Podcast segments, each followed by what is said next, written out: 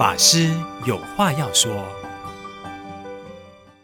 各位佛友的听众朋友们，大家吉祥，欢迎回来。我们法师有话要说的节目，那我们这个月呢，就是恭请妙生法师为我们讲解他的故事哦。那上一集呢，就说到有理三扁担，无理三扁担。那从此之后啊，云淡风轻啊，妙生法师就决定了，他要去台湾。来，我们请妙生法师，妙生法师，您遇到的第一位老师，你说有一些文化冲击，那你怎么会决定？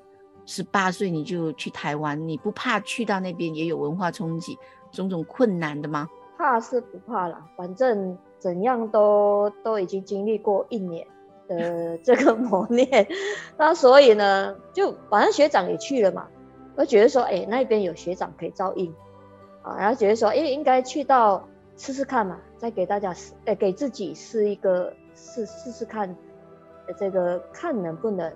能够承受得起这个佛学院的磨练，然后才能够看得出自己有没有出家的性格，嗯，能不能担起一个出家人的责任，嗯，对，非常好。其实能够吃得苦中苦，方为人上人哦。其实要真正成为一个出家人，还真的是不容易。那你在台湾的丛林学院，你又经历了什么呢？是否一样这么严格，还是你觉得哦，太多有趣的事情可以分享？在台湾是后来觉得还好，因为崇礼学院人多嘛，它不像我们当初就一个老师，嗯、所以我们会面对一个老师是好是坏，我们都要接受。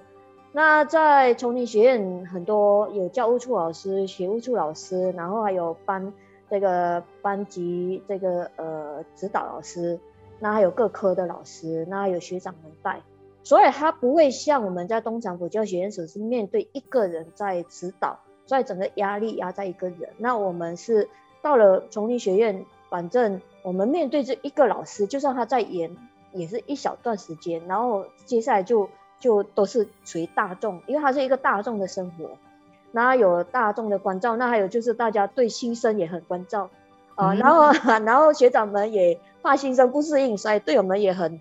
也很照顾，尤其是我们是外籍外籍生，对，我们外籍生，所以呢都会呃特别不会太凶啦，该该教的会教，该讲的会讲，然后只是说不会太严厉的那一种责备。嗯哼，那你终于去到佛光山的总本山哦，那你是否有机会见到当时的院长？是否还是星云大师呢？院长不是星云大师，不过星云大师曾经有，就是师父上人曾经有想过要当丛林学院院长。嗯哼。啊不过后来没有没有当，因为师父也真的是太忙了。那那还有就是说，当时的院长是我我我读了四年，我换了三任院长啊，这么不容易。对，我一刚进去的时候是会开院长，然后后来换医华院长，后来又换回呃慈惠院长。哦，OK，是那那然后也换了三个主任。三个院长，三个主任，我很想问，是不是因为你们太皮了？哎，不知道，因为那时候其实是呃体制一直，师傅师傅其实很想很想创新，师傅很想去改变这个佛学院的一个这个教育，希望能不能像呃借用大学的方式来让佛学来激发佛学院学生。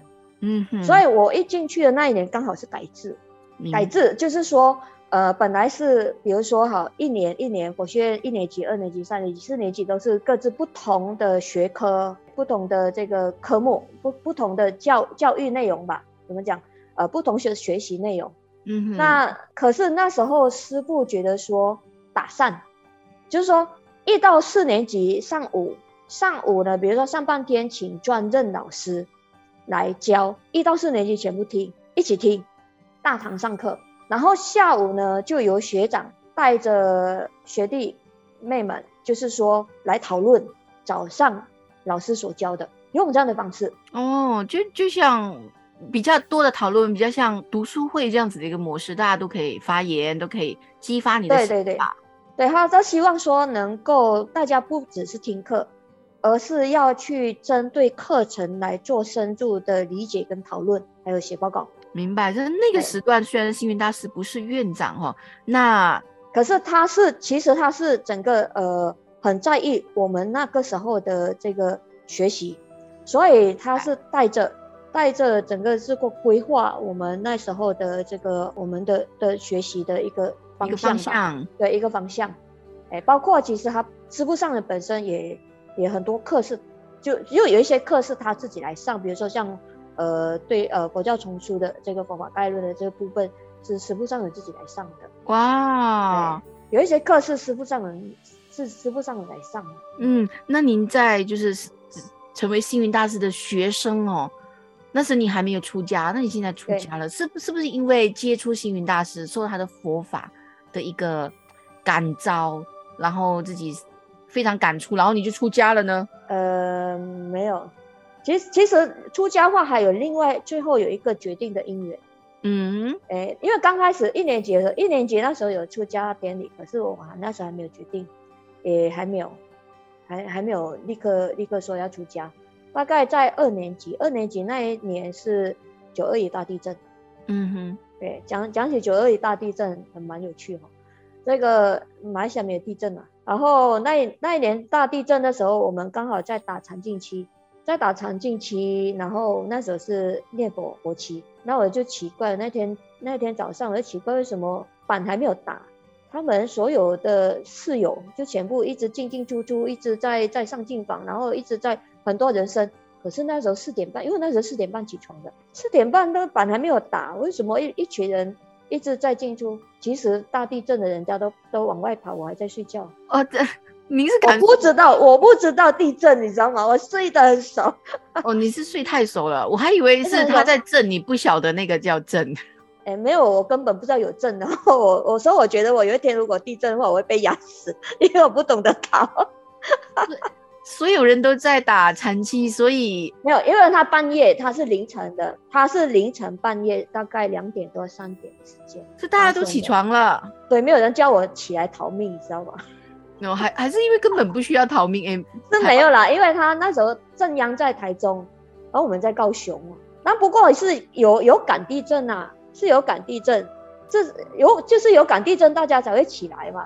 Uh -huh. 而且我没起来呀、啊。那那这个跟你出家什么关系？有，因为我们我们去我们去救灾，我们去救灾，我们去救灾。对，我们佛学院大大小小四百多人出出动去救灾，包括一年级的学生。Oh. 嗯，所以那时候当然去救灾，当然面对的是一个死亡课呃生死课题。真真的哦，真正的生死课题。然后我就觉得说，哇，出家众。出家众学长都可以去哪里去哪里，然后呃都可以去担当什么样的一个重责，然后我们在家众同学只能做后面的打杂，不是打杂啦，就是说可能派东西啦、派物资啦、搬东西啊，大概是这样的。可是出家众同学就要进到那个灾区本身。对对对对对，然后还有一点就是那时候也是一个赤裸裸的就就展现在面前。我我刚刚讲嘛，我进佛学院的第一个第一个触发。是生死，嗯，所以我第二个这一次也是一个一个无常的一个一个冲击，嗯，因为看到大众生死的无常，对，就是说那种生命在刹那间没了，那你现在不学佛，你现在不出家，你现在不把握，你怎么可以知道你还有明天？你还有多少年可以用？你的生命到底有多长？好，这一个的一个一个思考，所以到这个整个呃九二一大地震过后。在升二年级的时候，其实就已经决定这个，比如说，哦，下一次有出家因缘是要申请的。好，那再来还有一个就是，师傅当时呢七十岁，哦，那所以就觉得说，哎，师父都已经七十岁了，那我还有多少时间可以跟随着他的脚步？嗯，对，一个老老人家已经七十岁，对不对？我们应该把握有生之年，跟他好，这位大师这个。这位圣者，好好的跟他，在他是这个好好的向他学习，所以这个是出家的两大原因。嗯，我觉得还有另外一个，就是刚才您提到哦，出家众学长们，他们就直接进入灾区了，你就只能够在后面打杂。我觉得其实，在后面，在后面你还有一个非常强大的慈悲心，你根本就是很想自己是其中一员进去，然后真正的救苦救难。我觉得这是你一个很大的一个心愿，你可能这么说吧。所以后来你就选择出家了。对，是的。那一样，你的家人知道这件事情吗？我只有写一封信回去，就一切解决。哎，对，哦，反正家人也也差不多也理解，也大概心里有数了，因为看着我学佛那么多年。明白，明白。我觉得家人也成全您，他们都知道你其实从小到大的心愿是什么。那我们回到刚才说，在丛林学你接触到星云大师，那在佛法上哦，从以前你小的时候的那个是佛非佛的。到现在，你接触幸运大师，看到他的人间佛教，你的感受又是什么呢？所以我觉得佛教真的要以人间佛教的模式，才能够走出未来。因为我本身从这个民间佛教，我们讲传统的这个佛教经历过，那本身也接触过马来西亚的一些寺院。还有一些佛教会，当然，呃，我学佛的那一段时间，其实也算是马来西亚佛教一个还算是比较蓬勃发展的一个时期。嗯、可是，它其实整个马来西亚佛教是受着星云大师的启发。说坦白，嗯，因为当初，呃，这个马佛清马几几位马佛清的干部有向，呃，就是说去向去了台湾，对，像师父上人，像师父上人在。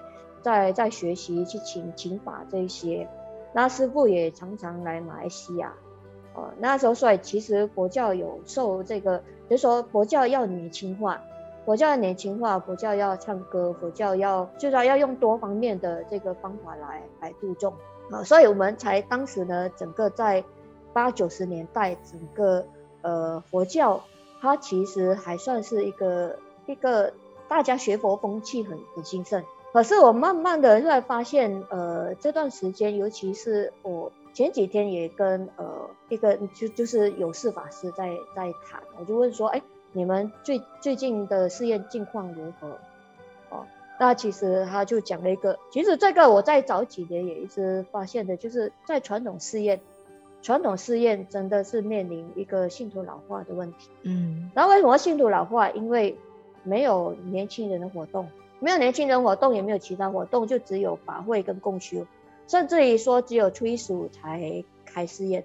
这个我当初我在接触寺院的时候，其实也是这个样子。那到现在还是这个样子。那我也接触过南传佛教的寺院，那它本身就几乎它的一个行程就是打坐，就打坐，然后信徒就是拿饭菜来供养，哦，或者是就是供养饮食。可是人间佛教不一样。对对对，所以我觉得说，如果要能够让广罗大众、普罗大众各个各个阶层的人能够引起兴趣来认识佛教、来信仰佛教的话，真的是势必要走人间佛教这个路线的，否则佛教会真的会被人间，不说它会完全，就是说真的是佛教人口会一直下降，就年轻人会慢慢觉得没有想要去认识佛教，因为觉得说。那一个诵经我又不喜欢，哦，那个我我又没有要要法会，所以他会没有办法去吸引年轻人。所以佛教其实是需要年轻的，需要年轻，那年轻呃青年也需要佛教。所以人师傅一直在讲人间佛教的话，其实是呃真的是要救佛教。对，嗯。所以年轻化，我们让各种不同的模式，让年轻人用不同的方式进来。它是势必要年轻化，要生活化，要大众化。年轻化、生活化跟大众化。